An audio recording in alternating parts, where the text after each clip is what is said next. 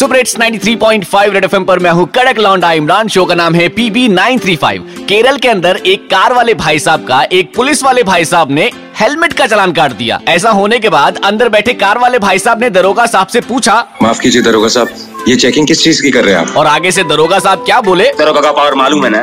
एक मिनट में अंदर कर देंगे। अब कार वाले भाई साहब क्या गाना चाह रहे हैं ये सुनिए जरा। मेरी बातें भी न मानी चालान पकड़ा दिया।